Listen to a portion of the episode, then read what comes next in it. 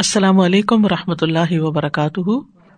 نحمد ونسلی علی رسول کریم اما بعد، فاعوذ باللہ من الشیطان الرجیم۔ بسم اللہ الرحمٰن الرحیم۔ ربش رحلی صدری ویسر علی عمری وحل العقدم السانی یفق قولی۔ آج ہم ان شاء اللہ سورت النساء کی آیت نمبر ایک سو آٹھ سے اپنا سبق شروع کریں گے۔ يستخفون من الناس ولا يستخفون من الله وهو معهم إذ يبيتون ما لا يرضى من القول وكان الله بما يعملون محيطا وہ لوگوں سے تو چھپ سکتے ہیں، مگر اللہ سے نہیں چھپ سکتے، اور وہ ان کے ساتھ ہوتا ہے۔ جب وہ راتوں کو ان باتوں پر مشورے کرتے ہیں جن سے وہ راضی نہیں ہوتا، اور جو عمل بھی وہ کرتے ہیں، اللہ اس سب کا احاطہ کیے ہوئے ہے۔ یس من الناس استخفا خفیہ سے، مخفی سے۔ استخفا کا مانا ہے چھپ جانا۔ کہا جاتا ہے استخفی تو من فلان، میں اس سے چھپ گیا اور پردہ کر لیا۔ مراد یہ ہے کہ جن لوگوں کے مزاج میں ہی خیانت کرنا ہوتا ہے اور گناہوں کا ارتکاب کرنا، تو جب وہ برائیاں کرتے ہیں، تو لوگوں سے شرماتے ہوئے، لوگوں سے حیا کرتے ہوئے، لوگوں سے ڈرتے ہوئے چھپتے پھرتے ہیں۔ یعنی مثلاً اگر کوئی کسی کو قتل کر دیتا ہے، تو اس کے بعد کیا کرے گا؟ چھپ جائے گا، سامنے تھوڑی آئے گا۔ یا اور بھی کوئی گناہ کا کام، اول تو چھپ کے کریں گے۔ اور اگر وہ ظاہر ہو جائے تو لوگوں سے چپ جائیں گے۔ یس تخون امن اناس ولا یس تخون امن اللہ۔ اور وہ اللہ سے نہیں چھپ سکتے۔ یعنی ان کو اس بات کا احساس نہیں کہ اللہ ان کی نگرانی کر رہا ہے۔ ان کے تمام حالات سے باخبر ہے۔ بلکہ وہ جن گناہوں کا ارتکاب کرتے ہیں، وہ اللہ سے حیا کیے بغیر ان کا ارتکاب کرتے ہیں۔ حالانکہ اللہ تعالیٰ اس بات کا زیادہ حقدار ہے۔ کہ اس سے حیا کی جائے، اس کے عذاب سے ڈرا جائے۔ یہ کیفیت کم و بیش ہر انسان کے اندر ہوتی ہے کہ جب اس سے کوئی غلطی ہوتی ہے، خاص طور پر کسی انسان کے ہاتھ میں کوئی کوتا ہوتی ہے، تو وہ اس کا سامنا نہیں کر سکتا۔ اس سے ڈرتے ہوئے کہ یہ مجھے پوچھے گا، یا مجھے پکڑے گا۔ اور یہ صرف بڑوں میں نہیں، آپ دیکھے چھوٹے چھوٹے بچوں میں بھی یہ ہوتا ہے۔ ایک دوسرے کو مار کے تو خود کہیں جا کے چھپ جائے گا۔ لیکن جب انسان بڑا ہو جاتا ہے، باشعور ہو جاتا ہے، تو اسے اس بات کو اپنے ذہن میں رکھنا چاہیے کہ بھلے میں لوگوں سے چھپ کے کوئی کام کر رہا ہوں یا غلطی کر کے چھپ رہا ہوں، لیکن اللہ تعالیٰ تو مجھے دیکھتا ہے۔ زمین میں کوئی جگہ ایسی نہیں، آسمان میں کوئی جگہ ایسی نہیں، کائنات میں کوئی جگہ ایسی نہیں کہ جہاں کوئی اللہ سے چھپ سکے۔ تو انسان کو یہ یاد رکھنا چاہیے کہ اللہ کے خوف سے بڑھ کر اگر مخلوق کا خوف انسان کے اندر ہو تو یہ کمزور ایمان کی علامت ہے۔ یعنی یہ ایمان کی کمزوری اور یقین کی کمی ہے۔ اس لیے مخلوق سے تو ڈرتے ہیں لیکن اللہ سے نہیں ڈرتے۔ اور لوگوں سے کیوں ڈرتے ہیں کہ کہیں ہماری رسوائی نہ ہو، ہمیں پوچھا نہ جائے، ہمیں پکڑا نہ جائے، ہمیں سزا نہ دی جائے۔ لیکن ان منافقین کا حال یہ تھا کہ اس سارے کے باوجود وہ گناہوں کا ارتقاب کیے چلے جا رہے تھے۔ اور ذرا بھی پرواہ نہیں کرتے تھے کہ اللہ ان کو دیکھ رہا ہے۔ ہم سب کے لیے لازم ہے کہ ہم جہاں بھی ہوں اللہ سے ڈرتے رہے نبی صلی اللہ علیہ وسلم نے فرمایا، اتق اللہ کنتا اللہ کا تقوی اختیار کرو خاتم کہیں بھی ہو۔ ابو ذر رضی اللہ عنہ سے مربی ہے کہ رسول اللہ صلی اللہ علیہ وسلم نے فرمایا، میں تمہیں تمہارے خفیہ اور ظاہر تمام معاملات میں اللہ کے تقوا کی وسیعت کرتا ہوں۔ خفیہ اور ظاہر سارے معاملات میں اللہ ہی سے ڈرو۔ وہ ہوا ماں اور وہ ان کے ساتھ ہوتا ہے، علم کی بنا پر۔ یعنی اللہ تعالیٰ علم رکھتا ہے، اس کا یہ مطلب نہیں کہ اللہ سبحان تعالیٰ فزیکلی ان کے ساتھ ساتھ ہوتے ہیں۔ صورت النساء کے شروع میں بھی ہم نے پڑھا، ان اللہ کا نا علیکم رقیبہ بے شک اللہ ہمیشہ تم پر پورا نگہبان ہے، تمہاری نگرانی کر رہا ہے، سارے عمل کی۔ صورت الراد میں آتا ہے اف امن ہوا کا امن اللہ کل نفسن بیما کا سوت کیا وہ اللہ جو ہر جان پر اس کے اعمال کی نگہبانی کر رہا ہے، کوئی اور اس کے برابر ہو سکتا ہے؟ یعنی جو بھی انسان کرتا ہے، وہ اللہ کی نگاہ میں ہوتا ہے۔ صورت رات میں اللہ تعالیٰ فرماتے ہیں سوا من کم من اثر القول و من جہر بھی برابر ہے تم میں سے جو بات چھپا کے کرے یا بلند آواز سے کرے۔ وہ اصر رو قول کم اوج حروبی ان علیم بدات سدور اللہ من خلق؟ وہ الطیف الخبیر۔ چھپ کے بات کرو، زور سے کرو۔ سب جانتا ہے۔ وہ نہ جانے کا جس نے پیدا کیا۔ وہ تو سینوں کے بید بھی جانتا ہے۔ باتیں تو پھر اپنی آواز رکھتی ہیں۔ تو ہم سب کو اس بات کا یقین رکھنا چاہیے کہ ہمیں اللہ تعالیٰ ہر جگہ دیکھتا ہے۔ تنہائی میں بھی، لوگوں کے سامنے بھی، بازار میں بھی، ہر جگہ۔ اور پھر خاص طور پر یہاں ان لوگوں کو سنایا جا رہا ہے۔ وہ ہوا از یوبئی تو نمالا یردا من القول اور وہ ان کے ساتھ ہوتا ہے جب وہ راتوں کو مشورے کرتے ہیں ناپسندیدہ باتوں کے۔ تبیت کہتے ہیں، تدبیر الفعل لیلن رات کے وقت کسی کام کی منصوبہ بندی کرنا، کوئی سازشیں کرنا، کوئی چالیں چلنا، کوئی آپس میں خفیہ خفیہ مشورے کرنا، کیونکہ دن میں تو لوگ دیکھ لیتے ہیں تو رات کو چپکے سے کٹھے ہو گئے کہیں اور بیٹھ کے مسلمانوں کے خلاف مشورے کیے۔ اور کس بات کے مشورے کے کس طرح مسلمانوں کو بلیم کیا جائے، کس طرح ان کو رسوا کیا جائے۔ تو یہاں پر خاص طور پر اگر اس کانٹیکس میں دیکھیں جو اس واقعے سے متعلق بات ہے، تو وہ کیا باتیں کر رہے تھے کہ کس طرح حضور صلی اللہ علیہ وسلم کے سامنے جا کے اپنا مقدمہ پیش کیا جائے اور کس طرح ہم اپنے بھائی کا دفاع کریں اور کس طرح اس بات کے اوپر پردہ ڈالیں۔ تو ان باتوں کی طرف یہاں اشارہ ہے۔ اس جبئی تو نمالا یاردا من القول۔ ایسی باتیں جس سے اللہ تعالیٰ راضی نہیں ہوتا۔ یعنی نبی صلی اللہ علیہ وسلم کو تو آ کے کسی طرح جھوٹ موٹ بول کے شاید راضی کر بھی لے، لیکن اللہ تو پسند نہیں کرتا اور نہ اللہ راضی ہوتا ایسی باتوں کو۔ تو یہاں یو بئی تو نہ مالا یردا من القول سے مراد یعنی باتوں کی حقیقت سے بدلنا، جھوٹ بولنا اور آپس میں اس کے صلاح مشورے کرنا ہے۔ وہ کان اللہ بیما یا ملو نہ محیطہ اور ہے اللہ اس کو جو بھی تم عمل کرتے ہو گھیرنے والا۔ یعنی اللہ خیانت کرنے والوں کا مکمل احاطہ کیے ہوئے ہے کس طرح؟ اپنے علم کے ساتھ۔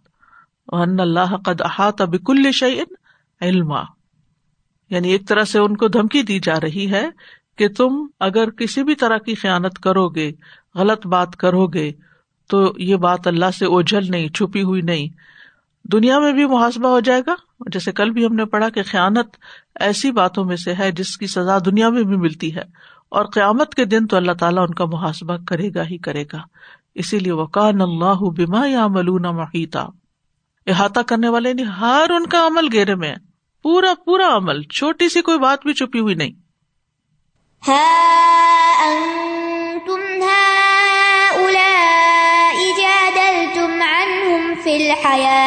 دنیا فمن يجادل الله عنهم يوم القيامة أم من يكون عليهم وكيلا؟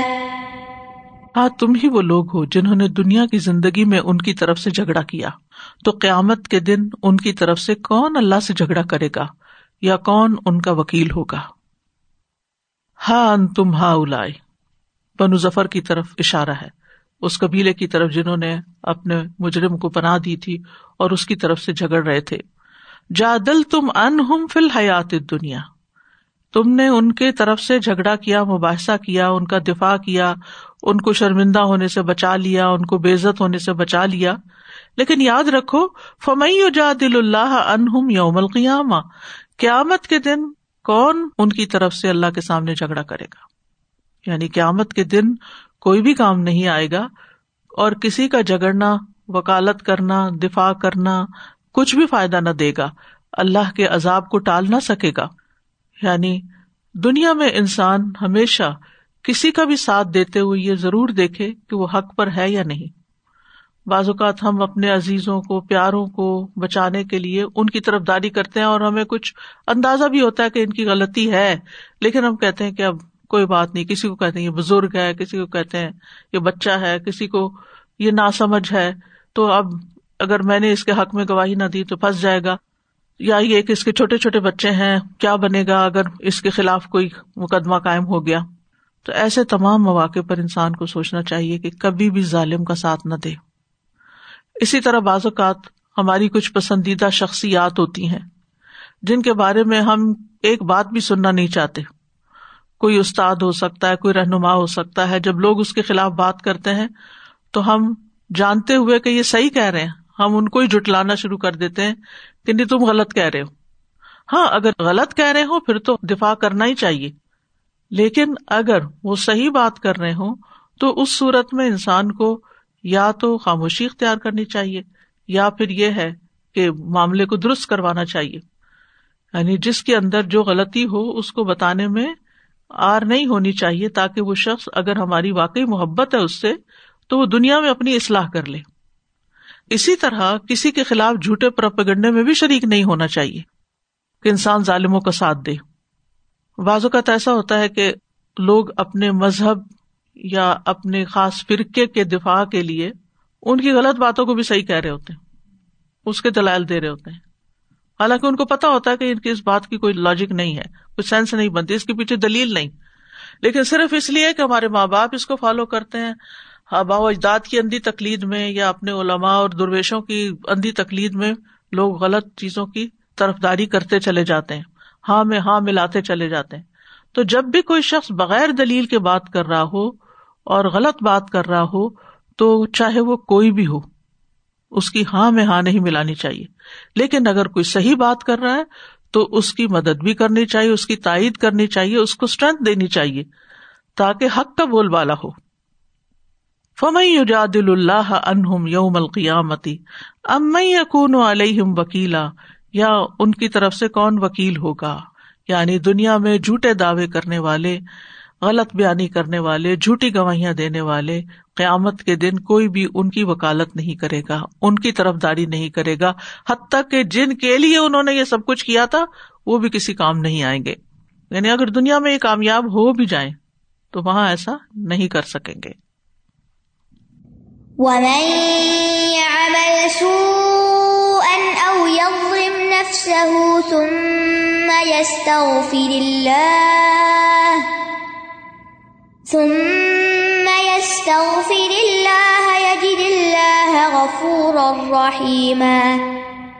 اور جو کوئی برا عمل کرے یا اپنی جان پر ظلم کرے، پھر وہ اللہ سے بخش مانگے تو وہ اللہ کو بہت بخشنے والا، نہایت رحم کرنے والا پائے گا۔ وہ میں یا عمل سو ان اور جو کوئی بھی ہو سو ایور عمل کرے۔ چھوٹا ہو، بڑا ہو، جوان ہو، بچہ ہو، بوڑھا ہو، اپنا ہو، پرایا ہو، کوئی بھی ہو، کوئی بھی جو برا عمل کرے۔ یا عمل سو ان سو کہتے ہیں اس برائی کو جس سے دوسروں کو ازیت ہوتی ہے۔ وہ گنا جو دوسروں کے لیے تکلیف کا باعث بنتے ہیں۔ جیسے کسی پہ زنا کا الزام لگانا، کسی کو گالی دینا، کسی کو برا بلا کرنا، لان تان کرنا، خواہ مخواہ کی ڈانٹ ڈپٹ کرنا، مارنا، کسی بھی طرح کی کسی کو ازیت دینا، یہ سب سو میں آتے ہیں۔ تو برائی کو سو کیوں کہا گیا؟ کیونکہ برے عمل پر ملنے والا جو عذاب ہے، وہ برا عمل کرنے والے کو برا لگتا ہے۔ تو برا عمل فی نفسی ہی برا ہے اچھا نہیں ہے۔ او یزلم نفس یا پھر اپنی جان پہ ظلم کرے۔ تو یہ ظلم سے مراد وہ برے اعمال ہیں جن کا نقصان کرنے والے کو خود پہنچتا ہے۔ وہ گنا وہ برا کام کہ جس کا نقصان کسی اور کو نہیں ہوتا، کرنے والے کو ہی ہوتا ہے۔ جیسے شراب نوشی ہے، نماز روزہ چھوڑ دینا، خودکشی کرنا، یہ سب نفس پہ ظلم کرنے کی مثالیں تو انسان کی جان اس کے پاس امانت ہے۔ جب وہ گناہ کرتا ہے تو اپنے ساتھ خیانت کرتا ہے۔ یہاں ان آیات میں آپ اگر گھر جا کر ان کو تسلی سے دیکھیں، تو نفس کی بہت دفعہ بات کی گئی ہے۔ نفس کے ساتھ خیانت، نفس کے ساتھ ظلم، او یزلم نفس تو جان ہمارے پاس کیا ہے؟ امانت ہے۔ اور اس کا حق ہے کہ ہم اس کی حفاظت کریں۔ اپنے آپ کو بیمار ہونے سے بچائیں، ایسے کام نہ کریں کہ جس سے تکلیف پہنچے۔ یعنی حت الوسا اپنی حفاظت کریں، ہر طرح کی برائیوں سے، ہر طرح کے نقصانات سے۔ یعنی اپنے اوپر ظلم نہ کریں۔ کبھی ایسا ہوتا ہے کہ ہم کھانا نہیں کھاتے یا پراپر ڈائٹ نہیں لیتے، یا ہمارا لائف اسٹائل ایسا ہوتا ہے کہ ہم جنک کھاتے رہتے ہیں، آرام نہیں صحیح کرتے، کام اس طرح کرتے ہیں کہ اس میں کوئی اعتدال نہیں ہوتا۔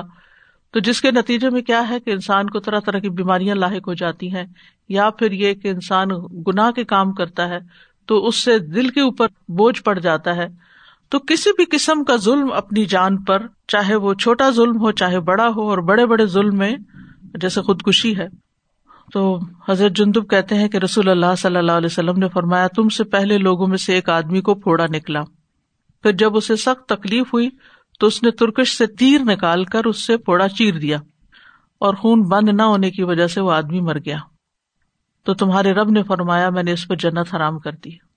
یعنی دنیا میں اس نے سوچا کہ اس طرح میرا جلدی چھٹکارا ہو جائے گا، اس سے میں جان چھوڑاؤں لیکن آگے بڑی مصیبت میں پھنس گیا۔ تو بہرحال، اس آیت میں ان دونوں یعنی ایسے گنا جو حقوق الباس سے متعلق ہیں اور وہ گنا جو اپنی ذات سے متعلق ہے دونوں کا ذکر کر دیا گیا۔ یہ دونوں گناہ اگر انسان سے ہو جائیں تو کیا کرے؟ سم یس اللہ، پھر اللہ سے بخش مانگ لے، استغفار کر لے۔ یجی دلہ غفور الرحیم پائے گا اللہ کو غفور الرحیم۔ سبحان اللہ۔ اب ہو سکتا ہے آپ سوچ رہے خودکشی کرنے والا کیسے توبہ استغفار کرے؟ تو اس کی دو صورتیں ہیں۔ ایک یہ ہوتا ہے کہ بعض اوقات لوگ اٹمپٹ کرتے ہیں لیکن کامیاب نہیں ہوتے۔ کوئی پلس کھا لی بر وقت کسی کو پتا چل گیا انہوں نے اسٹمک واش کرا دیا، بچ گئے۔ جرم تو کیا؟ نیت اور ارادہ تو خودکشی کا ہی تھا۔ تو اب یہ ہے کہ جب بعد میں احساس ہو تو توبہ کرے اس پر۔ ایسے نہیں کہ چھوڑ دے اس بات کو۔ استغفار کرے۔ اسی طرح جو بھی اور گناہ ہے چاہے کوئی شراب پیتا ہے یا ذنا کرتا ہے یا جھوٹ بولتا ہے یا کچھ بھی کرتا ہے، ان سب گناہوں پر انسان کو استغفار کرنی چاہیے۔ اور اسی طرح اگر کسی کو ستایا ہے تو اس سے بھی معافی مانگنی چاہیے اور اللہ سے بھی معافی مانگنی چاہیے۔ تم میس تخر اللہ، اور یہ استغفار اپنے حال اور اپنی زبان کے ساتھ اللہ سے مانگنی چاہیے۔ یعنی یہ معافی دونوں طرح، اپنا عمل بھی بدلے انسان اور زبان سے بول کر بھی کہے کہ رب میں نے گناہ کیا ہے، مجھے معاف کر دے۔ اللہ مغفر لی، استغفر اللہ، اور استغفار کے جتنے بھی شعبے ہیں۔ اور جہاں تک حالت کے ساتھ معافی مانگنا ہے، تو توبہ کی پانچ شرائط جو بارہ بتائی جا چکی ہیں، ان شرائط کو پورا کرے۔ تو کیا ہوگا؟ یج اللہ غفور اور رحیمہ اللہ کو بڑا مہربان اور بڑا ہی بخشنے والا پائے گا۔ یعنی جو سچے دل سے توبہ کر لیتا ہے، تو اللہ تعالیٰ اس کی توبہ قبول کر لیتا ہے۔ یعنی جو بندہ اللہ کی طرف پلٹ آئے، تو اللہ سبحان تعالیٰ اس پہ رحم فرما دیتا ہے۔ لیکن اس کے لیے شرط ہے کہ انسان کے اندر اخلاص ہو۔ کسی دنیاوی نقصان کی خاطر یا دنیا کے کسی بندے سے ڈر کے توبہ نہ کرے، بلکہ اللہ سے ڈر کے توبہ کرے۔ اور یہاں پر اللہ سبحان تعالیٰ نے بندوں کو اپنے اف و کرم کے بارے میں بتایا ہے کہ وہ کتنا مہربان رب ہے۔ استغفار کرنے میں انسان عملی طور پر دو نفل پڑھ کے سلاۃ توبہ کے وہ بھی کر سکتا ہے۔ اگر کوئی غلطی ہو گئی ہو تو وزو کر کے دو رکت نماز پڑھے، اس سے بھی گناہ معاف ہو جاتے ہیں۔ صورت عال عمران میں آتا ہے ولدین اضافہ الوفا شتن او ظلم انفسم ذکر اللہ فسط اخبر الجنوب و مئی اکفر الجنوب اللہ ولم یوسر علامہ فعلو وهم یعلمون ایسے لوگوں سے جب کوئی برا کام ہو جاتا ہے یا وہ اپنے آپ پہ ظلم کر بیٹھتے ہیں، فوراً انہیں اللہ یاد آ جاتا ہے اور وہ اپنے گناہوں کی معافی مانگنے لگتے ہیں۔ اللہ کے سوا اور کون ہے جو گناہ معاف کر سکے؟ اور وہ جانتے بوجھتے اپنے کیے پہ اصرار نہیں کرتے یعنی وہ ریپینٹ کرتے ہیں، پلٹ آتے ہیں، توبہ کرتے ہیں، اللہ سے ڈرتے ہیں۔ اور اللہ سبحان تعالیٰ سارے گناہ معاف کر سکتا ہے۔ سورت زمر میں آتا ہے کل یا عبادی اللہ اشرف اللہ انفسم لا تقنطوا من رحمت اللہ، ان اللہ یغفر الذنوب جميعا انه هو الغفور الرحیم۔ کہہ دیجیے اے میرے بندو، جنہوں نے اپنی جانوں پر زیادتی کی، اللہ کی رحمت سے نا امید نہ ہونا۔ یعنی اپنے اوپر ظلم کر بیٹھے ہیں یعنی ایسے گنا کر کے جو اپنی ذات سے متعلق ہے یا دوسروں پہ بھی زیادتی کرنا دراصل اپنے آپ پر ہی کرنا ہے نا، کیونکہ اس کا نتیجہ تو خود ہی کو بھگتنا پڑے گا۔ تو اللہ کی رحمت سے نا امید نہ ہونا، بے شک اللہ سب کے سب گناہ بخش دیتا ہے۔ بے شک وہی تو بے حد بخشنے والا، نہایت رحم فرمانے والا ہے۔ سورج شورا میں آتا ہے وہ الدی اقبال ان عبادی ہی وہ یافو ان سیات وہی ہے جو اپنے بندوں سے توبہ قبول کر لیتا ہے اور برائیوں سے درگزر کرتا ہے۔ دن اور رات دونوں اوقات میں توبہ قبول ہوتی ہے۔ نبی صلی اللہ علیہ وسلم نے فرمایا، بے شک اللہ زوجل رات کے وقت اپنا ہاتھ پھیلاتا ہے تاکہ دن کا گناہ گار توبہ کر لے۔ اور دن کو اپنا ہاتھ پھیلاتا ہے تاکہ رات کا گناہ گار توبہ کر لے، یہاں تک کہ سورج مغرب سے طلوع ہو جائے۔ یا یہ کہ پھر انسان کی موت کا وقت آ جائے اور اس وقت وہ کہ میں آپ توبہ کرتا ہوں تو اس وقت توبہ نہیں ہوتی۔ اور اس بات سے کبھی نہیں گھبرانا چاہیے کہ میرے تو گناہ ہی بہت زیادہ ہیں، تو میری توبہ نہیں قبول ہو سکتی۔ حدیث میں آتا ہے، اے ابن آدم، اگر تیرے گنا آسمان کی بلندیوں تک پہنچ جائیں، پھر تو مجھ سے بخش طلب کرے، تو میں پرواہ کیے بغیر تجھے بخش دوں گا۔ اے ابن آدم، اگر تو زمین کے برابر گنا لے کر آئے، کتنی بڑی ہے زمین۔ اس حال میں مجھ سے ملے کہ کسی کو شریک نہ کیا ہو، تو میں تیرے ان سب گناہوں کے بقت تجھے بخش عطا کروں گا یعنی تجھے بخش دوں گا۔ اللہ تعالیٰ کو بخشنے میں، معاف کرنے میں کوئی مشکل نہیں۔ مشکل ہمارے اندر ہوتی ہے۔ ہم بخش مانگتے نہیں، کیونکہ گناہوں کی لت پڑی ہوئی ہوتی ہے، اس کے نشے میں گرفتار ہوتے ہیں، وہ چھوڑ ہی نہیں پاتے۔ تو اللہ تعالیٰ ہم سب پر رحم کرے۔ اور اس موقع سے فائدہ اٹھانے کی توفیق عطا فرمائے۔ اللہ سبحان تعالیٰ خود ترغیب دیتے ہیں افلاۃ اللہ و یستخر و اللہ غفور الرحیم۔ صورت المائدہ میں آتا ہے، تو کیا وہ اللہ کی طرف توبہ نہیں کرتے اور اس سے بخش نہیں مانگتے؟ اور اللہ بے حد بخشنے والا نہایت مہربان ہے۔ اور پھر یہ ہے کہ پوری امید کے ساتھ بخش مانگنی چاہیے۔ اور بخش مانگنے والا ایسے ہو جاتا ہے جیسے اس نے گنا کیا ہی نہ ہو۔ استغفار کرنے سے اللہ کی رحمت ملتی ہے، اللہ کی محبت ملتی ہے، دنیا میں بھی کامیابی حاصل ہوتی ہے اچھا سامان زندگی ملتا ہے۔ وہ انستغ فرو رب کم سم متوب الئی یو مت کم متا ان حسن الاجل مسمہ و یو تی کل فضل فضلہ اور یہ کہ اپنے رب سے بخش مانگو، پھر اس کی طرف پلٹ آؤ، تو وہ تمہیں ایک معین مدت تک اچھا ساز و سامان دے گا۔ اور ہر زیادہ عمل والے کو اس کا ثواب زیادہ دے گا۔ تو اس لیے ہمیں کبھی بھی تاخیر نہیں کرنی چاہیے اور فوراً اللہ کی طرف پلٹنا چاہیے۔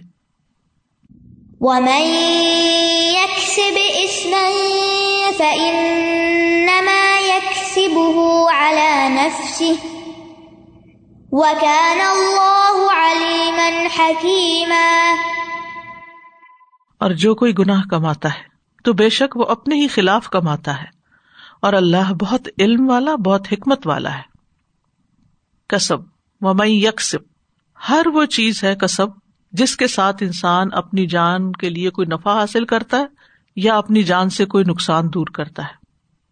تو اسی لیے اللہ تعالیٰ کے فیل کو کسب نہیں کہتے۔ انسان کا فیل کسب ہوتا ہے کیونکہ یا وہ فائدے کے لیے کرتا ہے یا وہ نقصان دور کرنے کے لیے کرتا ہے۔ یہاں یہ بتایا گیا ہے وہ میں یکسب اف من یعنی نیکی کمانے کی بجائے اس نے گناہ کمایا اپنے لیے۔ ف ان یکسب اللہ نفسی تو اس گناہ کا وبال اسی پر پڑے گا۔ یعنی گناہ کا انجام انسان کے اپنی ہی طرف جاتا ہے۔ گناہ کرنے والے ہی کی طرف لوٹتا ہے۔ ہر انسان اپنے گناہ کا خود ذمہ دار بنتا ہے۔ چاہے چھوٹا گنا ہو یا بڑا گنا ہو۔ کسی بھی برائی کا ارتقاب انسان کرے، تو اس کی جو سزا ہے، چاہے دنیا کی ہے یا آخرت کی ہے، اسی کو ملے گی، کسی اور کو نہیں۔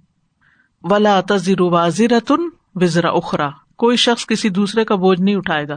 کوئی دوست، مہربان، محبوب، یہ نہیں کہے گا، چلو کچھ گنا مجھے دے دو۔ لوگ کہتے ہیں نا، تم یہ میری خاطر کر لو، اس کا حساب میں دے دوں گی۔ ایسا کچھ بھی نہیں ہے۔ ہر ایک کو اپنے عمل کا خود حساب دینا ہوگا۔ سورت البکرا میں بھی آتا نا، لا کلف اللہ نفسن اللہ وسا لہا ما کسبت و علیہ مکتسبت اللہ کسی جان کو تکلیف نہیں دیتا، مگر اس کی گنجائش کے مطابق ہی۔ اسی کے لیے ہے جو اس نے نیکی کمائی، اور اسی پر ہے جو اس نے گناہ کمایا۔ نیکی کا فائدہ بھی اسی کو ملے گا، اور گناہ کا وبال بھی اسی پر ہے۔ اپنا کیا اپنے ہی کام آئے گا اچھا کیا یا برا کیا۔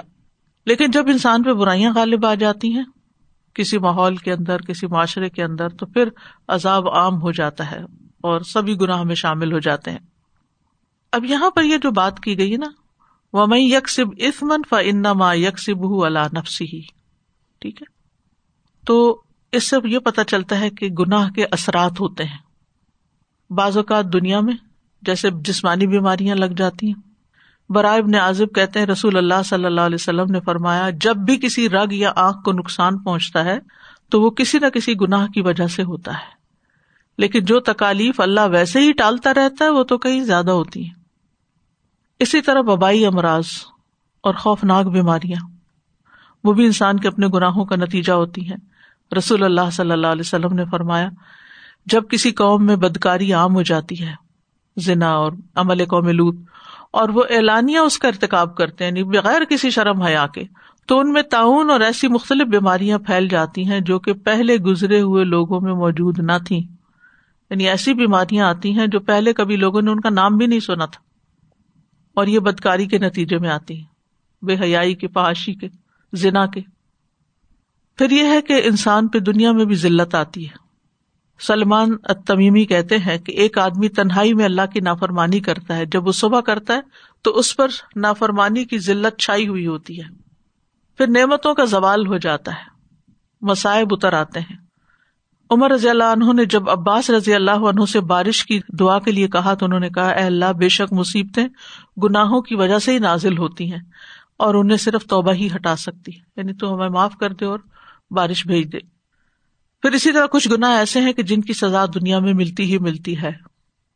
جیسے ظلم اور زیادتی اور قطع رحمی، رشتوں کو کاٹنا۔ پھر یہ کہ چھوٹے گناہوں کو بھی چھوٹا نہیں سمجھنا چاہیے، وہ اکٹھے ہو کر انسان کی تباہی کا باعث بنتے ہیں۔ اور قیامت کے دن بھی گناہوں کے بڑے بڑے نقصانات ہیں، کیونکہ وہاں تو انسان انڈو کر بھی نہیں سکتا۔ دنیا میں تو توبہ استغفار ہے، وہاں تو توبہ استغفار بھی نہیں ہے۔ سب سے پہلی بات تو یہ کہ کوئی اور اس بوجھ کو اٹھائے گا نہیں۔ وہ لٹرلی ایک بوجھ ہوگا جو انسان کو اپنے اوپر خود اٹھانا پڑے گا۔ جو اس نے خیالت کی، کسی کا مال چرایا یا کچھ، تو وہ اس کے کندھوں پہ سوار ہوگا اور وہ بولے گا۔ یعنی جیسے جیسے انسان کے گناہ ہوں گے، اس کے مطابق حشر کے میدان میں اس سے سلوک ہو رہا ہوگا۔ اسی سے پتا چل جائے گا کہ یہ کس قسم کا مجرم تو شرمندگی اور رسوائی کے ساتھ ساتھ وہ اپنے گناہوں کا بوجھ بھی اٹھائے ہوئے ہوگا۔ اور جن گناہوں کو انسان معمولی سمجھ کے کرتا ہے، وہ بھی شرمندگی کا باعث ہوں گے۔ آپ صلی اللہ علیہ وسلم نے فرمایا، خیانت سے بچو کیونکہ قیامت کے دن خائن کے لیے باعث آر اور ندامت ہوگی۔ پھر اسی طرح گناہوں کے مطابق پسینہ آئے گا۔ یعنی سورج بہت قریب ہوگا۔ لوگوں کے دماغ ہانڈیوں کی طرح ابلنے لگیں گے اور ہر ایک اپنے اپنے گناہوں کی مقدار میں پسینے میں ڈوبے ہوئے ہوں گے۔ کسی کا پسینہ ٹخنوں تک، کسی کا پنڈلی تک، کسی کا جسم کے درمیان تک اور کسی کا منہ تک۔ مسند احمد کی روایت ہے۔ پھر معمولی گناہوں کا بھی حساب ہوگا اگر اس نے توبہ نہیں کی۔ مثلاً اللہ تعالیٰ فرمائے گے اے ابن آدم، میں نے تجھ سے پانی مانگا تھا، تو نے مجھے پانی نہیں پلایا۔ بندہ عرض کرے گا، اے میرے رب، میں تجھے کیسے پانی پلاتا؟ تو تو تمام جہانوں کا رب ہے۔ اللہ تعالیٰ فرمائے گا، تجھ سے میرے فلاں بندے نے پانی مانگا، تو نے اسے پانی نہ پلایا۔ اگر تو اسے پانی پلاتا، تو وہاں مجھے پاتا۔ چاہے گھر والے مانگے یا کوئی باہر والا مانگے، پانی سے کبھی کسی کو روکنا نہیں چاہیے۔ پانی پلانے کا اجر و ثواب بہت بڑا ہے۔ پھر اسی طرح سے یہ کہ بعض گناہوں کی وجہ سے جو حقوق العباد کے متعلق ہیں، انسان کی نیکیاں ختم ہو جائیں گی، وہ اپنے اپنا حصہ لے جائیں گے۔ وکان اللہ علیم حکیمہ اور ہے اللہ بڑا علم والا، بڑی حکمت والا۔ اور یہ اللہ کے علم اور حکمت کا تقاضا ہے کہ اللہ تعالیٰ عدل سے کام لے، اور جس شخص نے جو گناہ کیا، اس کا وبال اسی پہ پڑے، کسی اور پر نہ پڑے۔ وہ توبہ کرے تو معاف کر دے اور اگر گٹھڑی ساتھ لے کے جائے تو پھر اس کو اس کے کیے کے مطابق سزا دے، نہ زیادہ نہ کم۔